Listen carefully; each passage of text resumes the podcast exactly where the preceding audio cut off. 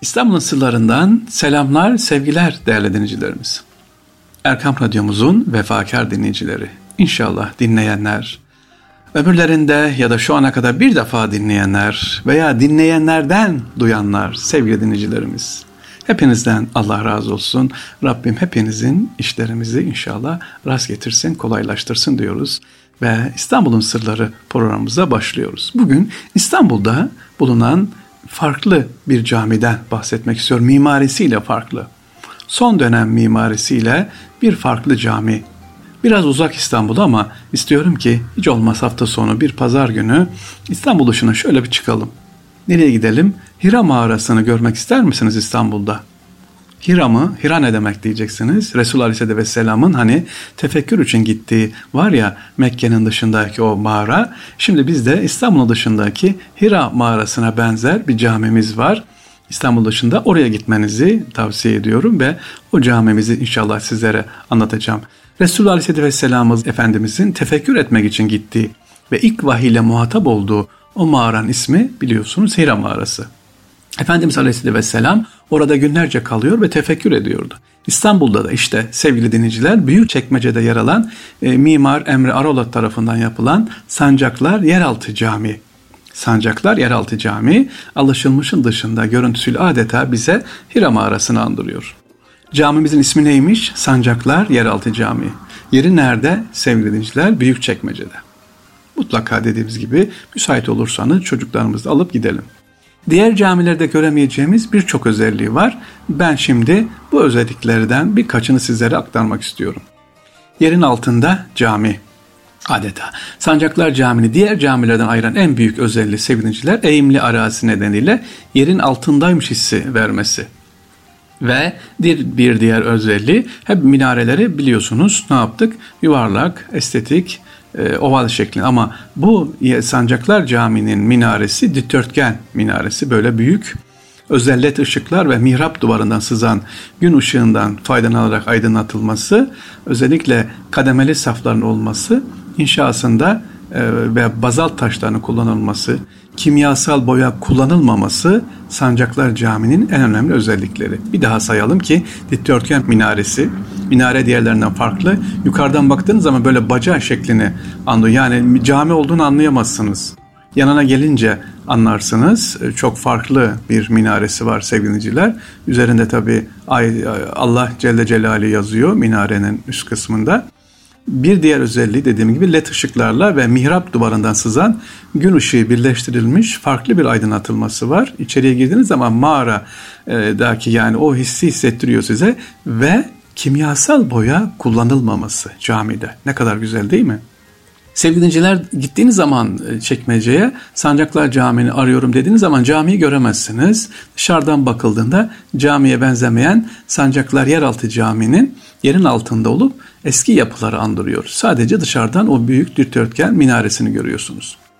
Yapının en önemli tasarım özelliklerden bir tanesi de değerli dinleyicilerimiz içinde bulunduğu eğimli kırsal arazi ile o kurduğu güzel ilişki. Caminin eğilimle birlikte kaybolması ve dışarıdan bakıldığında caminin minaresi dışında herhangi bir kısmının gözükmemesi zaten amaç olarak o yapılmış ve bu da belli kademeli olarak arazinin eğilim ile birlikte aşağı inen basamaklar aynı zamanda caminin bize giriş rotasında çiziyor.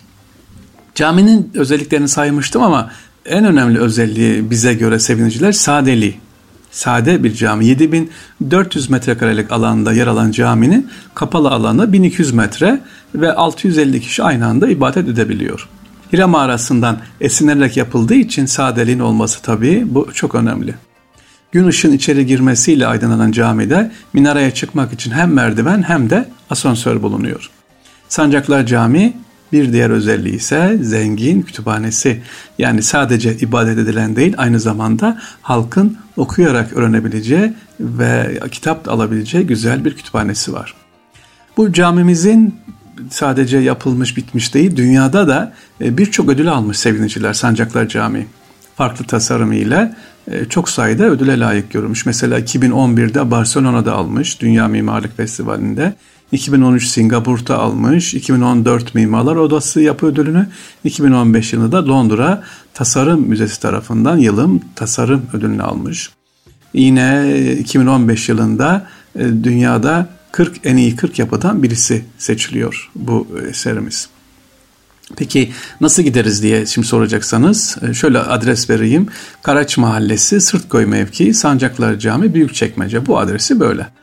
E, nasıl tarifi şöyle. Büyükçekmece, Toskana Vadisi'nden yer alan Sancaklar Yeraltı Camii. Özel araçlarınıza gidebilirsiniz. Tem otoyolundan.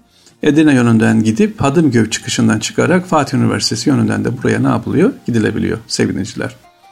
Bu camimiz dediğimiz gibi ailece gidip görmenizde fayda var. E, farklı ve ilginç cam ama özellikle gitmenizi niye istiyorum ki görün. Hep alıştık ya İstanbul'da hani Osmanlı mimarisi bu biraz daha farklı sevgiliciler. Farklı bir mimaride yeraltı camini inşallah gidip ne yapabiliriz orada görebiliriz.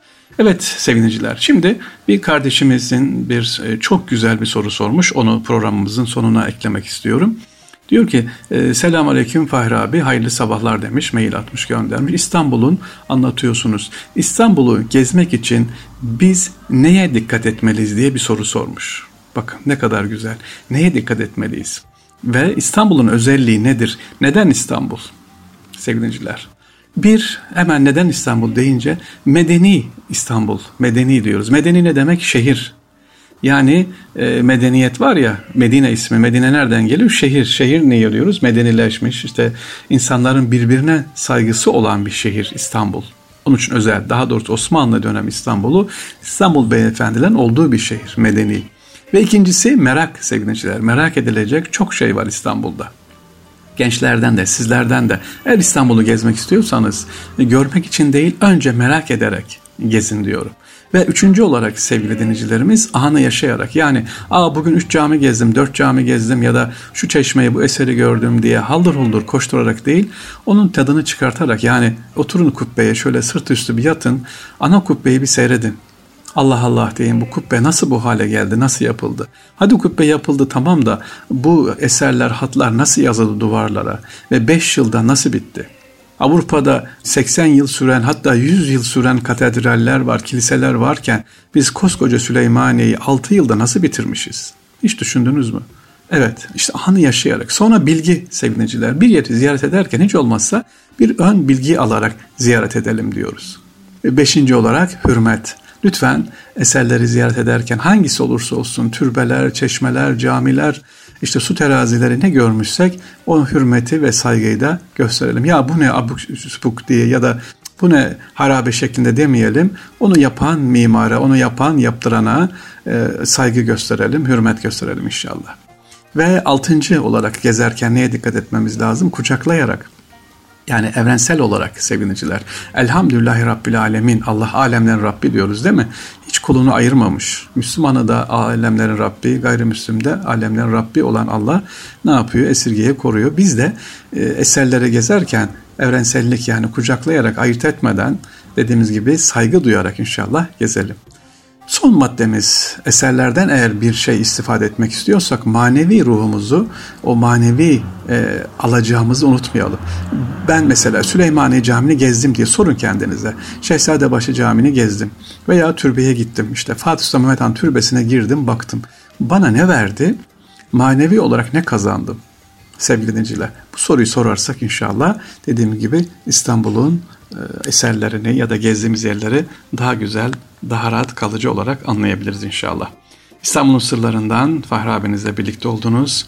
Efendim bu ses kaydının size ulaşmasında vesile olan tüm ekibimizin, Ebazer abimizin, Mehmet Akman kardeşimizin, e, Selahattin kardeşimizin sağ olsun yan yönetmenimiz ve emeğe geçen herkese teşekkür ediyoruz. Onlardan da Allah razı olsun. Allah emanet olunuz. Kolay gelsin.